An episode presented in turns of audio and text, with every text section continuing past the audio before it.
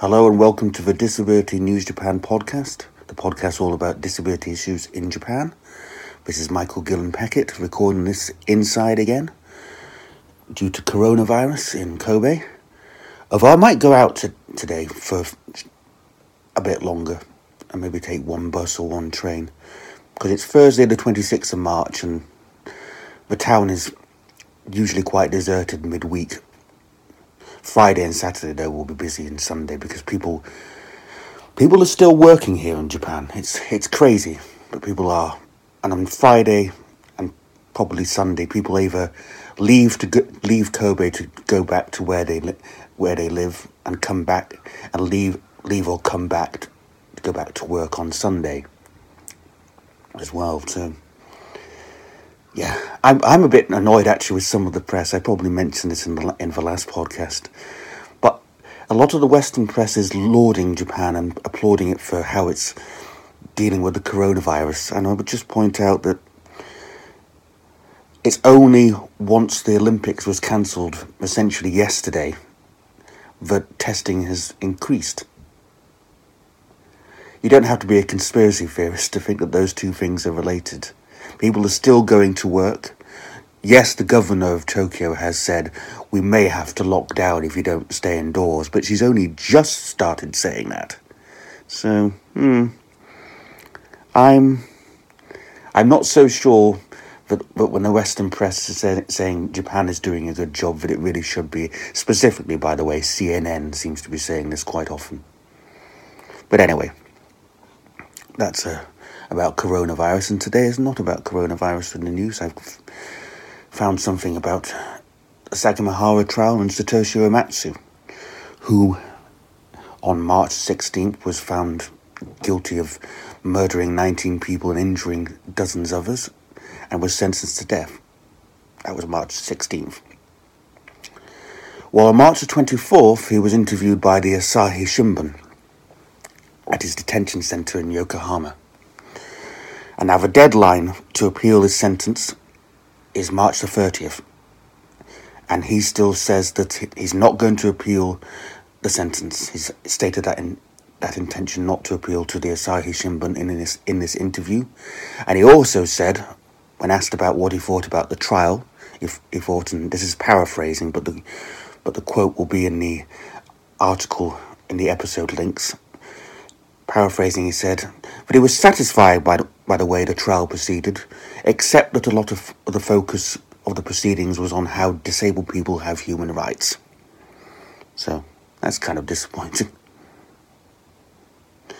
What interests me about this this part of the, of this case is that I have I've yet to recall a case I know about at least where where the death sentence was was handed out and the defence didn't appeal. Because usually executions take so long in Japan thankfully, if you're against the death penalty as I am, because they just appeal.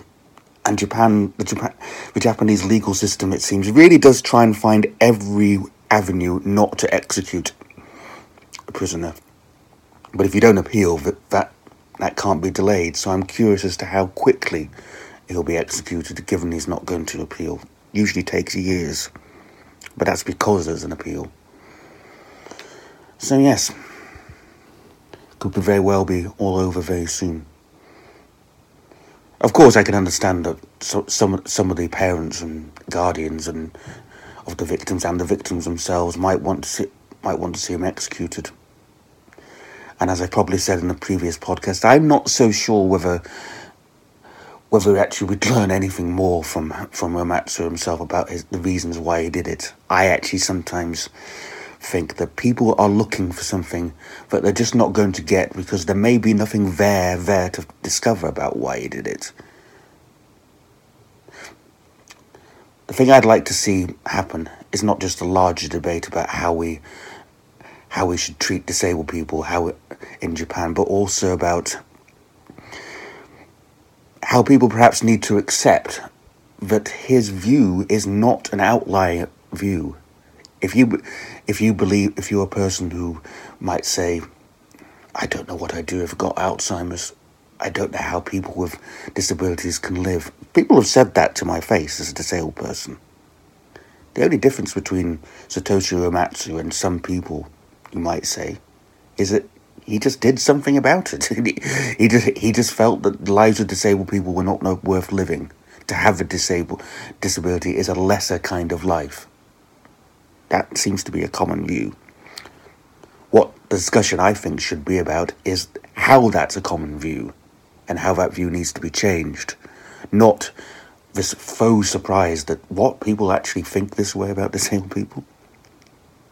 But anyway, just a bit of editorial comment there. So go check out the uh, the blog post, which contains a link to the uh, Asahi Shimbun article and has a quote from it in, in the actual blog post.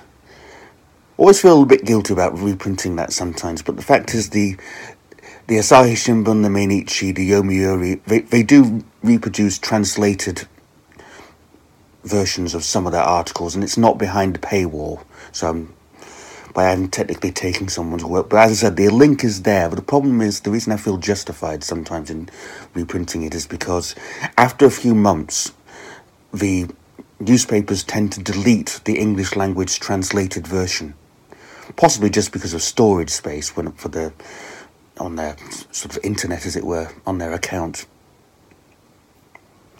But that means it can be difficult after a while to find the article again.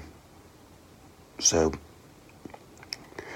go to the blog post, read the blog post, but also click on the actual Asahi Shimbun link if it's still live. Thank you for listening.